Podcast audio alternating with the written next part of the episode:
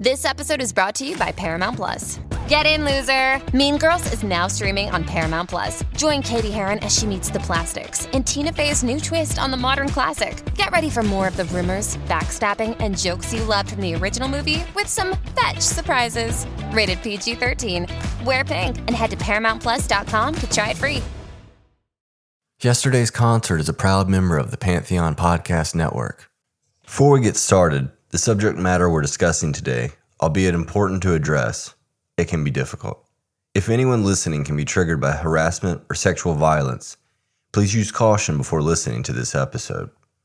I would say I've seen probably five, 600 shows in general concerts. But looking back on my experiences, I started to feel like shows were more uncomfortable than the idea where I was looking forward to it. It changed for me. I felt anxious in the anticipation wasn't excitement. And I started to kind of look deeper into why I wasn't feeling the same way and my passion had changed. And the result of that reflection was that there was a lot of groping, um, grinding, unwanted touching is a nice way to put it, you know, and everybody responds to trauma differently and everybody's definition of what is bad you know that's different for everybody. But for me it was happening frequently. Everything from like comments to just like the groping which i got to a point that i didn't want to see shows anymore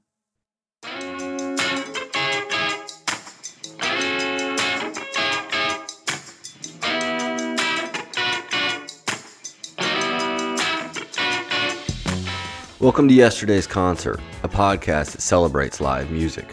My name is Lance Ingram, and in this episode, we talk to Ashley Driscoll, founder of GrooveSafe.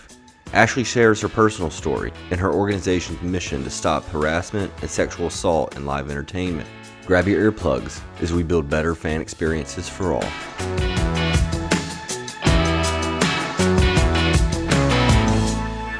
So I'm here with Ashley Driscoll, the founder of GrooveSafe. Ashley, how are you today?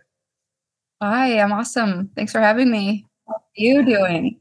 it's a beautiful day in Memphis right now, and we haven't had many of those. So I, am kind of loving it. So it's kind of great. So that's a it's a good thing. You're lucky. It's snowing in Boston, but that's uh-huh. okay. Uh, Welcome a little bit of winter finally. Well, as we were talking about earlier, if we had a little bit of snow in Memphis, we would effectively shut down and the whole city would crumble. So really not ready for that to happen. It's kind of nice to have power uh, and water and all that good stuff. So no, uh, no Texas fall apart. a little, little different there than it is in New England, I guess. yeah, yeah, yeah. Y'all, uh, y'all got it right. But well, so uh, I want to, I want to get into knowing you. I want to get, get to have have a little fun before we get into this sobering conversation that we're likely going to have today. So I know you're a live music fanatic. You you have a passion for this, and so I want to kind of get to know you and your fandom. So first question: What was your first concert? My first concert. Okay.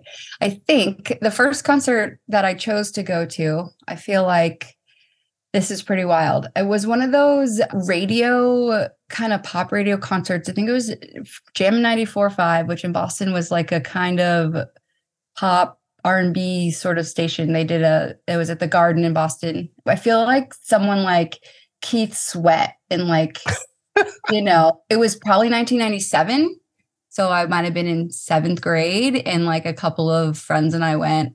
I think there might have been a parent chaperone and a kid we knew at the time his dad worked at john hancock so they had a, a suite so you know us cool girls got invited well, i was not a cool girl let me just say that but i thought it was super cool to get invited into this suite for a little while and it was a radio concert and it was a disaster but when you're 12 i think yeah. that's pretty cool and then shortly after i went to um, New Edition oh. it in Worcester. Those are my first experiences in like concerts on my own, and they were like pop and hip hop, and like that isn't really where I am these days. Yeah. But I think that's my first actual concert memory.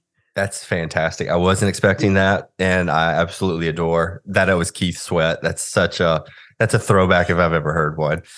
So okay. fantastic. Someday I'll look into it to show you that lineup is like La Bouche and it was like whatever radio hits were like fall 97 in Boston, I feel like was possibly yeah. Well, well, I'll follow up with you because it's probably gonna be pretty yeah. funny. What who else was there? I, I can't wait to see this lineup. It's gonna be the next oh. when we were young festival. It's gonna be it's gonna be headlining by Keith Sweat and Oh gosh. So oh my god. take it so taking it to some good music now. What was your Right. favorite concert that you've seen? What's one that really ranks up there for you? I think that many people who were there will say the same thing, but the Dead 50 shows in Chicago, um, Mhm. when Anastasio played with the remaining members of the Dead, was one of the most exciting, special, I think, experiences I've had in concert history for me. Um, I actually did the Dead tickets by mail, where you draw on the envelope and send it in, and I scored two pit tickets each night to that Dead 50 show uh, at Soldier Field. And I was really excited for that. I, you know, got the special tickets, and I'm Yeah. pretty sure the art itself was up on like maybe separate music on a screen, or I can't remember exactly, but that was a really cool experience. Kind of combining the Grateful Dead, who I've always, always since I was right after that, that pop pop phase of mine, I was introduced to Dylan and the Dead when I was around 16. And that changed kind of my whole music palette. Mhm. That Yep. that kind of was a really special experience for me. Sure. Um, and and then obviously later on, mm, at 16, 17 years old, I started to learn more about Phish. So having that kind Mhm. kind of combination was really, really, really cool for me. That's awesome. So, what artists have you seen the most? I've seen just under 200 Phish shows. Fantastic. Um, when was your first Phish show? Oh, what a story. Tell me the story. very- Tell me this. I could talk all day about this. My very first Phish show is a memory that most people don't like. It was Coventry in 2004. August 2004 was Phish's Wow. goodbye shows, the end of the 2.0 era, which people probably know exactly what I'm talking about. But if you don't, Yep. Phish was um, about to go on hiatus, and it is known to be one of the worst disasters in Phish history. But it was my first show. I was 21 years old. Um, my friend from Virginia actually uh, overnighted me three festival passes for free. So miracled my first show, and I got to miracle two other people. I walked into cool. a friend's house on Cape Cod with tickets in the air and said, "Who wants to go to Phish?" Because I was on the Cape, um, in Massachusetts, and it was in Vermont. So you know, ham- Mhm. maybe three hours tops. And my friend Oliver jumped up and said, um, "Me, let's go." Josh has a car and a tent. And I said, "Okay, let's go." So we went up that day, and like I said, I was 21. I was like, "Ooh, that looks fun. That looks fun. Let's do that. Ooh, this is good." I didn't know until much later that it wasn't a good experience for everybody. I did know there was crying and there was problems and the I it was my first festival, it was my first Phish show. Um, and I didn't have to walk at all. I got a we I had looked at the map ahead of time because that's the kind of person I am. And I was like, oh, you take the exit, take the exit. And he was like, no, dude, we have to go. I'm like, take this exit. Turns out we avoided the traffic, parked at a farm, and got a ride in the back of a pickup truck Wow. You know, I threw the the tent on one shoulder and the Yeah. my backpack on the other and wrote down the address where the car was and we got in the literal pickup truck. It was pretty heady. Whoa. What a story. So when you saw Phish in 3.0, did it just did you like, oh yeah, that was a really bad show? Like were you able to kind of get a better picture of Phish and their live performance? I think so. My first show back was Fenway 09, which was just a, a couple months after the return. Um, so I'd waited five years to kind of have that experience again. And it was at Fenway Park. I was on the field. I'm from Boston. It was that was really super special too. And I had called Ticketmaster and they're like, no, we're sold out. I'm like, please just try again. I was on the phone at work. And she's like, you know what? I just got four tickets on the field. Do you want them? And I said, Yes, I want them. Yes, I absolutely want them. And so seeing the band again was super Mhm. awesome. Um, I don't because I was still learning too, I didn't really know how bad any of Coventry was. So I guess it, it- I was just excited to see them again. I think it's Yep. more about what it was for me. Um, now, Mhm. obviously, if you listen back, there's You can see a difference. there's Yeah. issues, but I I didn't I didn't think of it that way. So I mean, when you think about the most band, this band I've seen the most, it's definitely Phish. But yeah, and then because of from Groove Safe, I've now partnered with them. So I think that my show count jumped significantly since 2021. Was already over 100. Don't get me wrong, but Yeah. I um, I had um, the different perspective uh, working the shows and being Sure. being there in a different way. Yeah, that makes a lot of sense. Well, that's I mean, that's a good kind of segue into our conversation. I mean, you're clearly a live music fanatic. You love participating in live music and you've yeah. started this company about Groove Safe. So can can you kind of tell me the personal story of how you started Groove Safe? Our mission is to stop unwanted touching and sexual assault and harassment in live music settings and live entertainment spaces.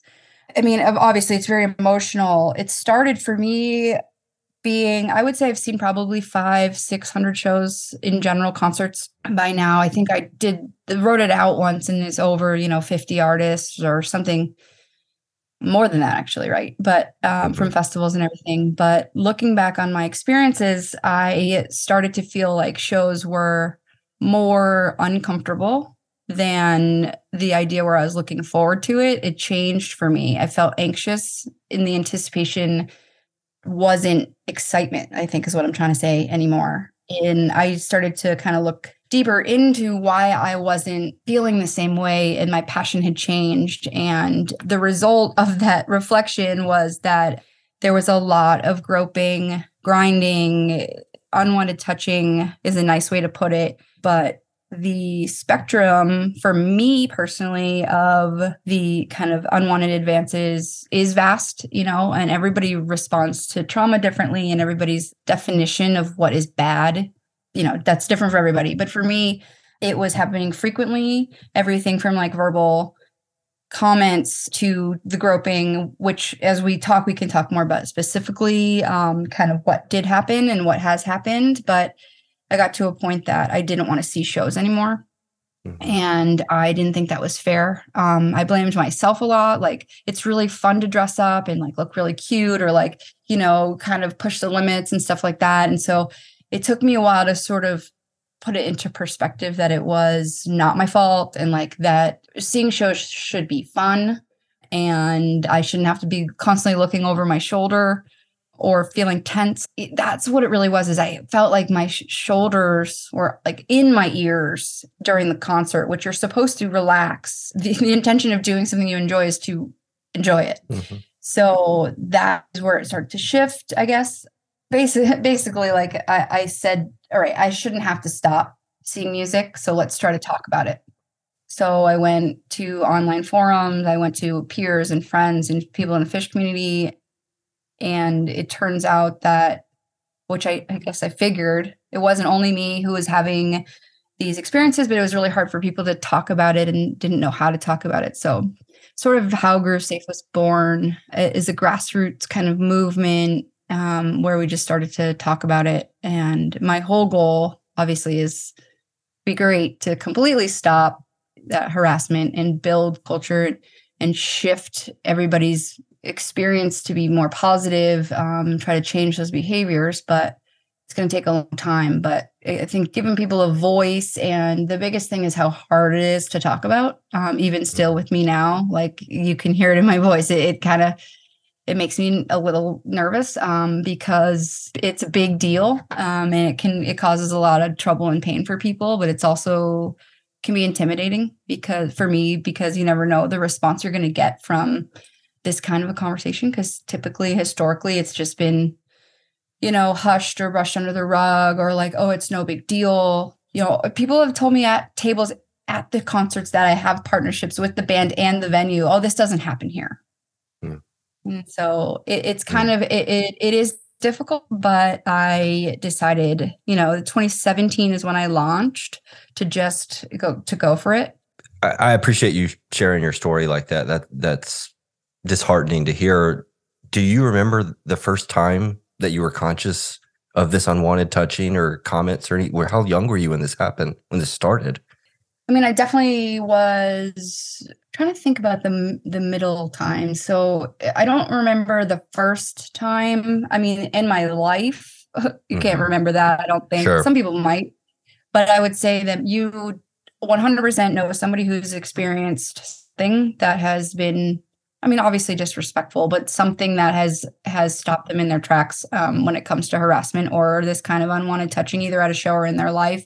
So unfortunately, it's it's a prevalent behavior issue.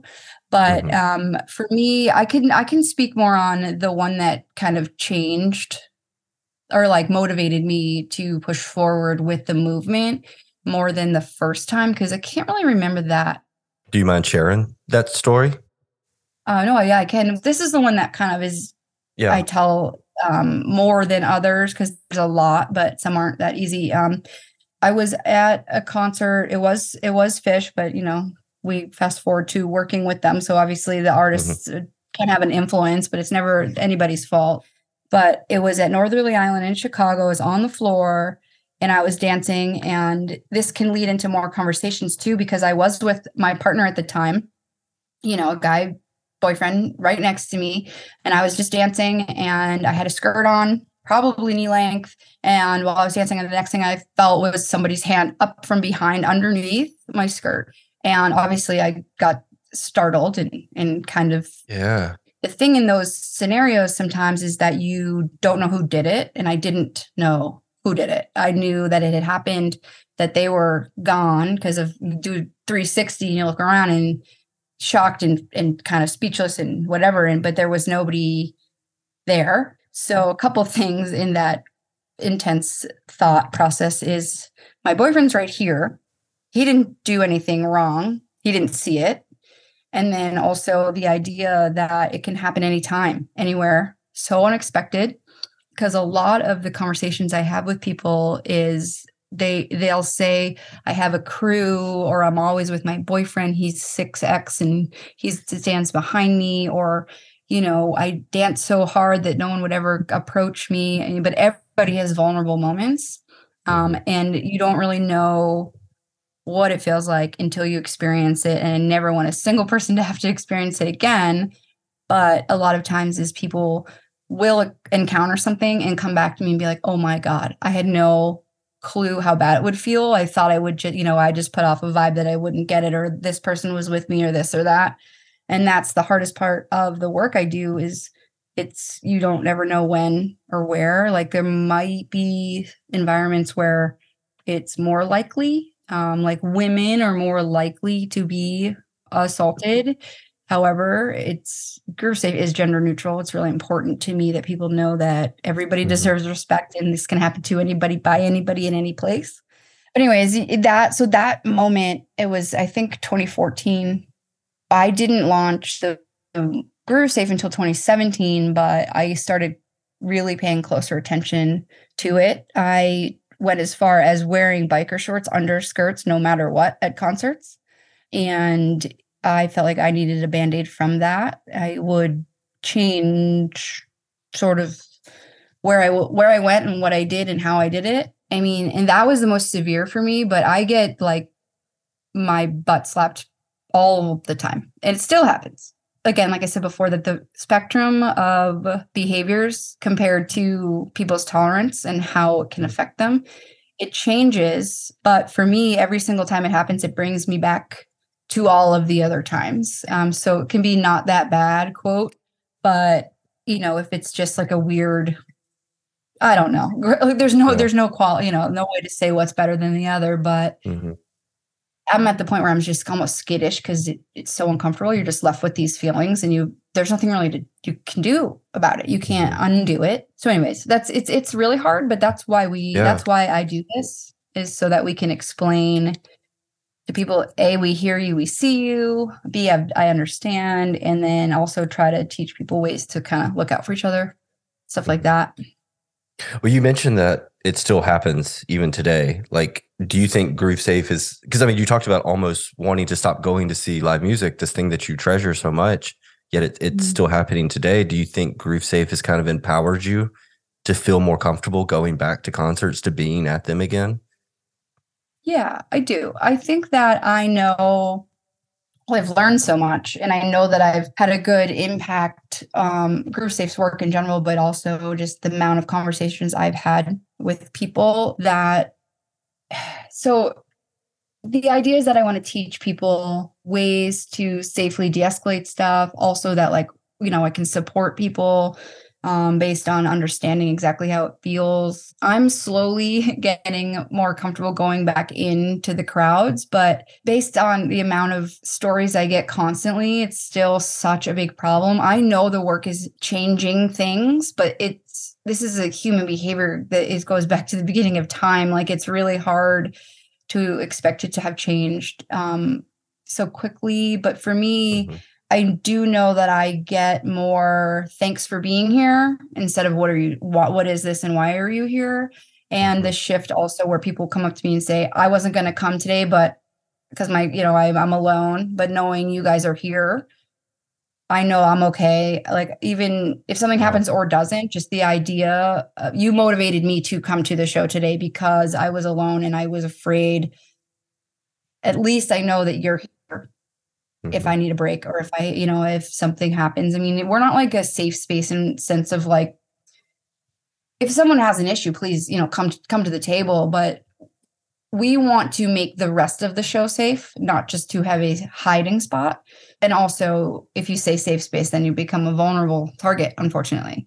So we want to do the education and be there for people. I always have an extra chair, you know, but it's not like a counseling center or anything. Um, if someone was in true crisis, we know how to handle that by getting the appropriate, you know, medical staff involved. But luckily, there hasn't been any severe crisis at tables to date. So I'm lucky for that. But the stories are lots and lots of stories happen. Like people I'm tell sure. me all sorts of stuff, you know. So maybe maybe I answered the question, but I keep trying to shift and, and teach people as we go. Um, because I know that it has had an impact.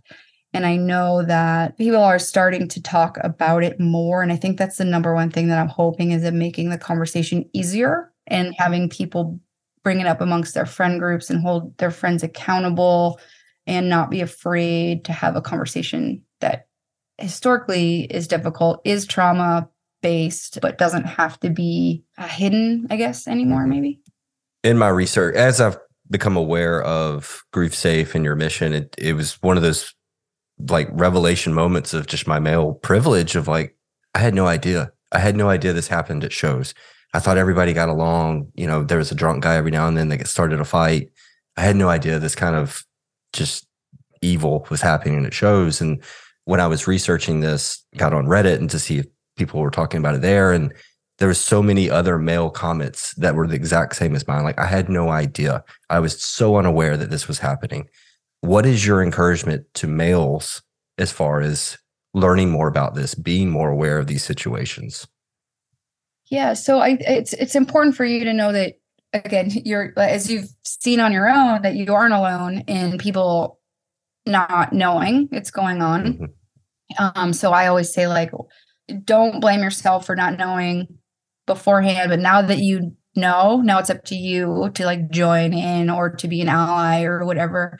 Because how would you know if your goal is to go to the show, have a good time, and treat people with respect, you don't think about people who aren't getting mm-hmm. treated with respect or are disrespecting people.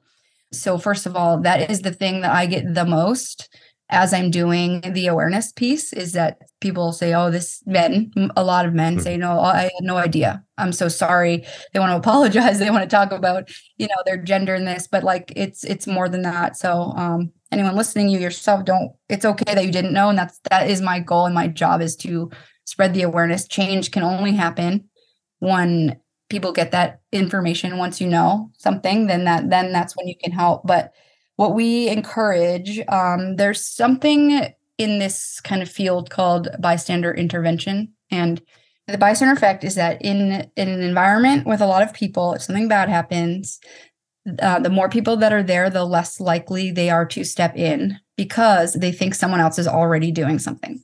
And so idea of bystander intervention is what we call is just like groove safe de-escalation skills is that instead of being a passive bystander, you become an active bystander and you learn some skills that if you see something, say something, but then it's see something, say something, but what? And that what is what we're trying to teach. There's four main skills that we show at the table that I explain to people. It's see something, say something, but what? And then that way you want to de escalate the situation and get the person in distress out of the situation because a lot of times people will say hey you know he's harassing you she's harassing you touching you um, why aren't you why don't you stand up for yourself and the problem is is that your brain it releases a chemical. You go into a fight or flight kind of reaction. And the one that people don't totally know about is called freeze. And that is when you just shut down. You can't react. You can't really say anything. You can't stick up for yourself. So it becomes now our allies and our peers and the people around us and people like you lance who say wait this is really happening how do i help and what you can do is learn the skills so that you can see it so you can step in and de-escalate I guess one of them, um, not to ramble, I think it's probably important to try to explain one of them. The easiest one that I that we teach in Groove Safe and in, in the, the field in general is interrupting the moment. So if you see somebody who's in distress, you go to the person being harassed and ask them any question, cause any distraction, do anything that is you know safe and not gonna um, ignite anything so you can say hey I, this is the I tell everybody this. I'm gonna tell you too. Is it could you could be at a Phish show and they could be playing bouncing around the room. You know the name of the song, they know the name of the song, but you still go and say, "Hey, man, what's the name of this song again?" And if they need you, they'll engage with you. If they don't, they'll answer your question and go back to what they were doing. So the best part about this skill is you can't be wrong. If you're interrupting a moment and you end up looking like just like a weirdo that like, you know, all right, noob, it's bouncing. Okay, move on. you know, like that's fine. Um, yeah. but the idea is that you didn't assume anything. You took some action that isn't going to cause harm at all. And again, it's based on how safe you feel in a moment because one of them is also confront like you can go right up to the harasser and be like hey what's going on here man? Do you know her? Like what's up? But like i'm not going to walk up to based on what i've been through you know my past experiences and being a, a shorter woman um, i'm not going to walk up to a six foot man and be like hey buddy it's just that isn't my style. Some women do that and they're they love doing that to you know call people out. So my my point was is that you can confront but you want to keep your safety in mind. You also want to remember that you can re traumatize the person that's in distress and being harassed by adding more violence or by escalating it because you're trying to shift and de escalate and bring, stop the problem, um, not create more problems. Because eh, eh, you probably know is is people will say, "Oh, just go knock his lights out," mm-hmm. and unfortunately, that's adding more violence, and you're now putting the victim in a second scenario. So we teach these things. They're, you know, I have them on, they're online, but there's little tips and skills that you can do if you see something. And the other one is check in, which you can check in with the person later. It can be five minutes, it can be 20 minutes, it can be at the end of the show or whatever. But you say, Hey, I saw that. Are you okay? I noticed that guy was bothering you or that person, whatever. Um, my friends are over here. No pressure, but we're, you're welcome to hang with us if you're, you know, blah, blah, blah. Mm-hmm. Um, however, I'm not really good, good, with, good with those words, but the idea is that you can limit their long-term trauma by validating their experience. And also all these things are going to be ways for us to shift the culture. And if people start to realize that everyone's looking out for each other in the right ways, my goal is that the behaviors mm, will lessen because either we're teaching people that didn't understand it or we're making that offender realize that it's going to be, you know, there's no tolerance for that. Now that we know about it, we're going to make sure that people realize that that's not going to be acceptable mm-hmm. anymore. No, that was really, really great. That's, I mean, because as I was prepping, I, I was thinking, you know, like I'm six foot at best. I, I'm not that big of a guy. And if, and if it's a six nine Arnold Schwarzenegger looking guy, that's going to be hard for me to go and be like, hey, man, don't do that. Like, I'll get beat up in a heartbeat. And, you know, like you were saying, that's two confrontations now. And as well as my own personal safety, not that their safety is any less valuable, but that's really good advice just for how to de-escalate a situation by asking something as silly or inviting them. That's that's fantastic. But my follow-up question to that is, you know, for a concert specifically, I'm looking at the stage. I'm enamored by the lights and the music. Many times, like during a, a jam, I'm going to have my eyes closed. I'm going to be in the moment. How do you stay aware of these situations? How do you pay attention for this? Because there's also the balance of I want to be there for my fellow concert goers to help them in distress, but I also paid for the concert and I'd like to see that. What's the balance and how do you do that? I think that the quick idea I had is that someone is going to have their eyes open. like, you know what I mean? So I don't ever want people to think that they're on the clock, have to Mhm. be a hero, always, you know, responsible to be fixing this stuff all the time. That is, it's, it's, it's not possible. And I don't want that. I don't want everyone to always be on guard. Like that wouldn't be the solution for me. But I think the idea is if you see something, how to say something um, because I want everybody to close their eyes and, and get lost in the jam. Like that's what I want to do. I haven't closed my Mhm. eyes at a concert in years, and so I would, you know, I'd love that. I have a story. Um, again, trigger warning. There was a woman who did have her eyes closed, clo- you know, swaying to a ballad, uh, you know, a slow song, and she felt someone kiss her. Like she, her, her her eyes were closed, and someone kissed her on the mouth. Like so, that's I know that's like a side little. That's a little bit of a tangent, but the point is, is you don't have to have your eyes open all the time. But if you see someone that looks uncomfortable, they probably are.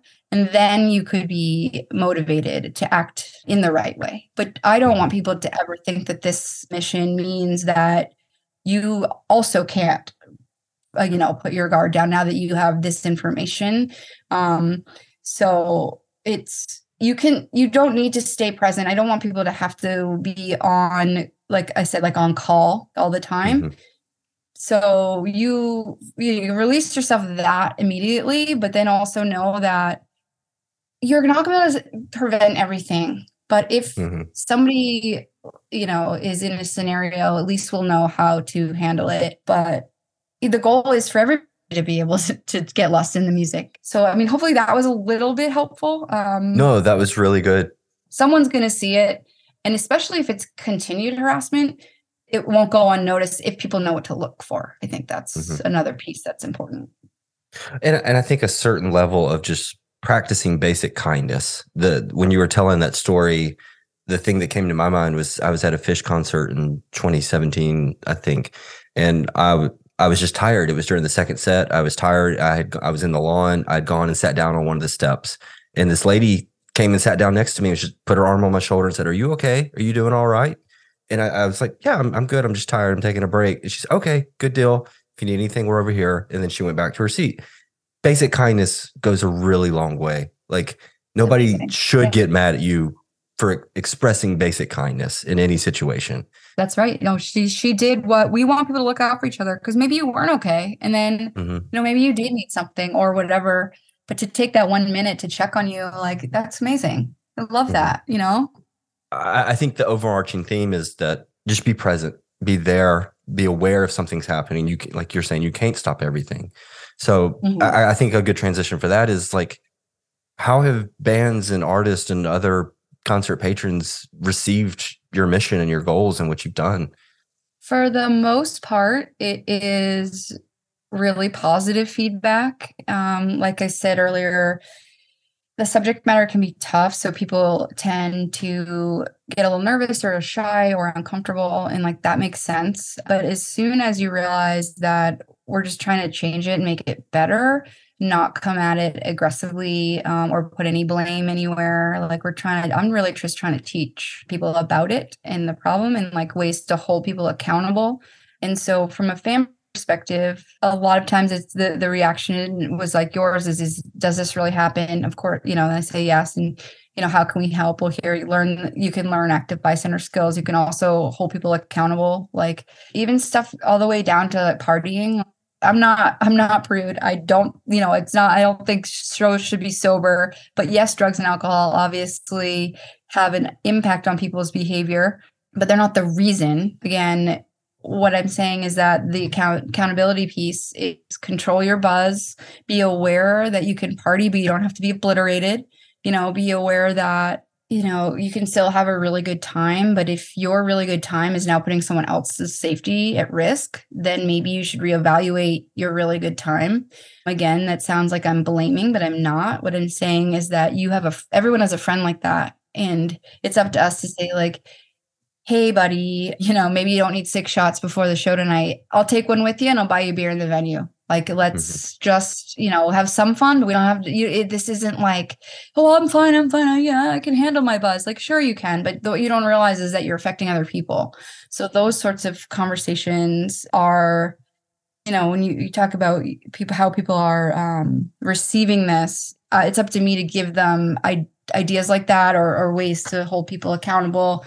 And like I said, the subject matter. Sometimes people they know that they've made mistakes in their life. They know that they've not necessarily been violent criminals, you know what I mean? But everybody, mm-hmm. as culture shifts and changes, and we, you know, marginalized humans are starting to speak up a little bit more. If it feels like um, some people feel threatened and they don't have to because i don't want to talk about what you did. I want to talk about how you can be a part of fixing it and whatever. So there are times where i feel a little pushback from emotionally like from from bands and, and things like that. And i think it's only because it's uncomfortable and people are afraid of what other people are going to think if they start to talk about something like this either from either know somebody, you might have made a mistake, or also do people really want to deal with this? And the thing is, is, is I don't want to, to have to deal with anything. I just want people to learn and understand. Like I said, it's not aggressive. So I'll meet you where you are. But overall, it's been really positive because people do want to have a good environment at their shows. If you're talking about the bands themselves, they they want that the place in general to be welcoming and not to expose it, but then also to have let people get back to having a good time. That can happen with prevention. It can happen with the skills we talked about. But the bands do have a really, really influential voice because people listen to their idols. They listen to people. they listen to people that they look up to. So they actually have the most influence when it comes to helping Groove Safe in the movement because they can stand against it. And you know they can say, "Hey, there's no tolerance for that at our shows." Learn the skills here's the problem you know? Like i train the bands too because they need to realize that anybody could be asked about this at any time and you want to make sure you have the right language and, and the right um, responses because a lot of what they call victim blaming is when people are misinformed. I don't like the term but they're misinformed where your immediate response is to try to find fault in the person who experienced something bad like um, what are you wearing? Were you drunk? Uh, you know it doesn't seem that bad. It's sort of conditioned in into us to try to find a reason why someone would hurt someone where we need to shift the perspective to say like are you okay? What do you need? I'm sorry that happened. And then have the influence that you have as the band. But again i think like what you asked was about how it's received and it's difficult but it's positive because especially for people who've experienced it it's like, oh my God, thank God. thank God mm-hmm. someone's saying I could I was too afraid to speak up or now that you guys talk about it we can too. And a lot of times I don't mind being the voice for it because there are people who are not ready to tell their story and that's totally okay too. But I think in general it's tough but it's it's happening. It's it's mm-hmm. changing, it's working um and every single conversation I have is one towards the goal, I guess. So and sometimes I get really, really intense things that people come at me. Oh, you're just some whoop that is funding tour for free. Like, no, not at all. I don't like talking about this. Do you guys want, you know, like it'd be great if you just fixed it. I don't, mm-hmm. you know, it's not fun to talk about people getting hurt. So, mm-hmm. you know, the microaggressions can be pretty intense too. well, that's one of the the best pieces of advice that I read on your on your platforms and that you were putting out there was holding your friends accountable. That's the best way we can kind of start to do this is, you know, if it's some random stranger comes up and starts confronting you, it's a little different than if your friend for 15, 20 years that you went to college with and you grew up with is like, hey man, at the show you did something and it was really inappropriate. I don't think you should do that again. That was a really big thing for me of thinking of like how you can approach people, how you can make this situation better. Can you talk about that a little bit? Yeah. And again, like I'm I'm not a guy and I don't have that the buddy mm-hmm. I don't have I don't have that perspective. Um, but I think that what we said about holding each other accountable is it's I, I was thinking about two things. So one is being brave enough to bring it up. And then it's mm-hmm. also being brave enough to receive it. So if, if somebody does tell you, hey, you kind of acted like a jerk, try to take it. I don't I don't know the right word, but like try to try, try to receive it with grace you know um where if someone's trying to have a conversation with you about something or mistake, it doesn't necessarily mean that you're bad and wrong, especially when it has to do with this subject. Everybody can learn, everybody can change. And like I said on the top, once you know something, then it's your um, kind of responsibility to make the changes. But you can't know what you don't know and like don't blame yourself for that. But I think that it probably is harder to have conversations with people you're closer to um, mm-hmm. because you know you don't want them to think that your their reactions are like you're betraying them or something. But I think that it, it does go both ways with both receiving it and giving the information, but just having these conversations. And I think start slow would be my advice. And don't go at someone hard being like, this, you did this, this, and this. Like just mm-hmm. be like, hey, I noticed that past couple of shows you got like really drunk. Like, you know, do you think, you know, uh, but you can't tell them once they've been drinking and you don't want to confront them in front of other people because then the defense is, it's, it's, it's very hard. It's like a really hard thing to do. And you can even use Groove Safe to be like, hey, I heard about this thing. Have you heard about it? Mm-hmm. Like, you don't have to come right out someone. Just bring up the conversation, just the, the topic and see their reaction. Some people, I like told you, they are not ready to receive this information. And I think that everybody can come around, but I would take it more as a test the waters. And I don't know if that's good advice or not, but I think that's would be successful is to, hmm. hey, did you hear about this thing? You know, did you know that people get groped at shows all the time and I've never seen it, you know, or hmm.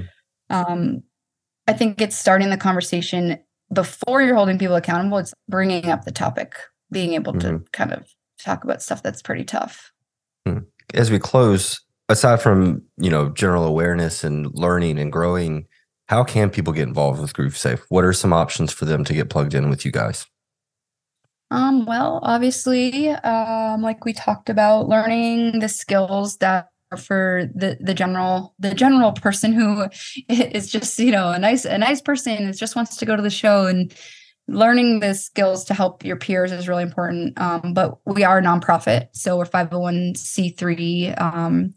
Tax exempt um, recognized as a charitable organization. So every dollar helps us because we are you know we are a nonprofit. So on our website you can donate. That's the easiest way to help. Um, second is getting involved with our organization in general. We do lots of shows where we need volunteers we are growing in a way where we do need you know professionals like skills you know if it's grant writers to someone that's really good at spreadsheets or something like mm-hmm. there's ways that you can get involved to help us grow that are you know are more like admin based i guess um but so the, the steps would be donating offering volunteer time in either either shows or in professional capacity talking to your friends about the problem like we said before is is having the conversation is going to be the beginning of making a difference. And follow socials uh, it's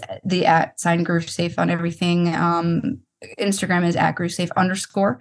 But following liking and engaging in posts get them seen by more people. You have to break through this algorithm. It's it's a big challenge for me. And so i think that just really getting involved in whatever way you can and remembering that if this subject is really hard for you that it's okay and take your time with it but we are doing our best to like educate bands and venues and our peers you know? Like i can't wait to get back out there and not have to feel like this you know? And thank you for everybody who has ever given me any time lance you and you know eh, stu's been doing tons of volunteering for me and and just eh, I have a lot of people doing some really great stuff. So I'm really grateful too because it was it was tough to get going, and I'm glad that I have support because it you know I get tired too. it's it's it's hard, sure. but, but groovesafe.org has pretty much everything that you need, and we're always open for emails and stuff like that. Like I welcome ideas as well as you know contributions because it's a new field, it's a new movement, it's, it's new territory. So you know, there's definitely things I haven't thought of that I just welcome people to join in, you know? Yeah. Well, Ashley, this was a sobering conversation, but it was incredibly enlightening. And I'm so grateful that you took the time out of your day to speak with me and bring this awareness to people. Thank you so much. Yeah, I'm really glad to have had the chance and good to meet you. And hope that people learn something. But um, yeah, I'm, I'm happy to happy to do the work. Thanks for listening to another episode of yesterday's concert. Thoughts? Similar experiences? Disagree? Let us know on Twitter, Instagram, and even TikTok. Or you can email us at info at yesterdaysconcert.com. If you're feeling kind, give us a review on Apple Podcast. Otherwise, until next time, give us a subscribe, check out our website, yesterdaysconcert.com, and most importantly, take care of your shoes.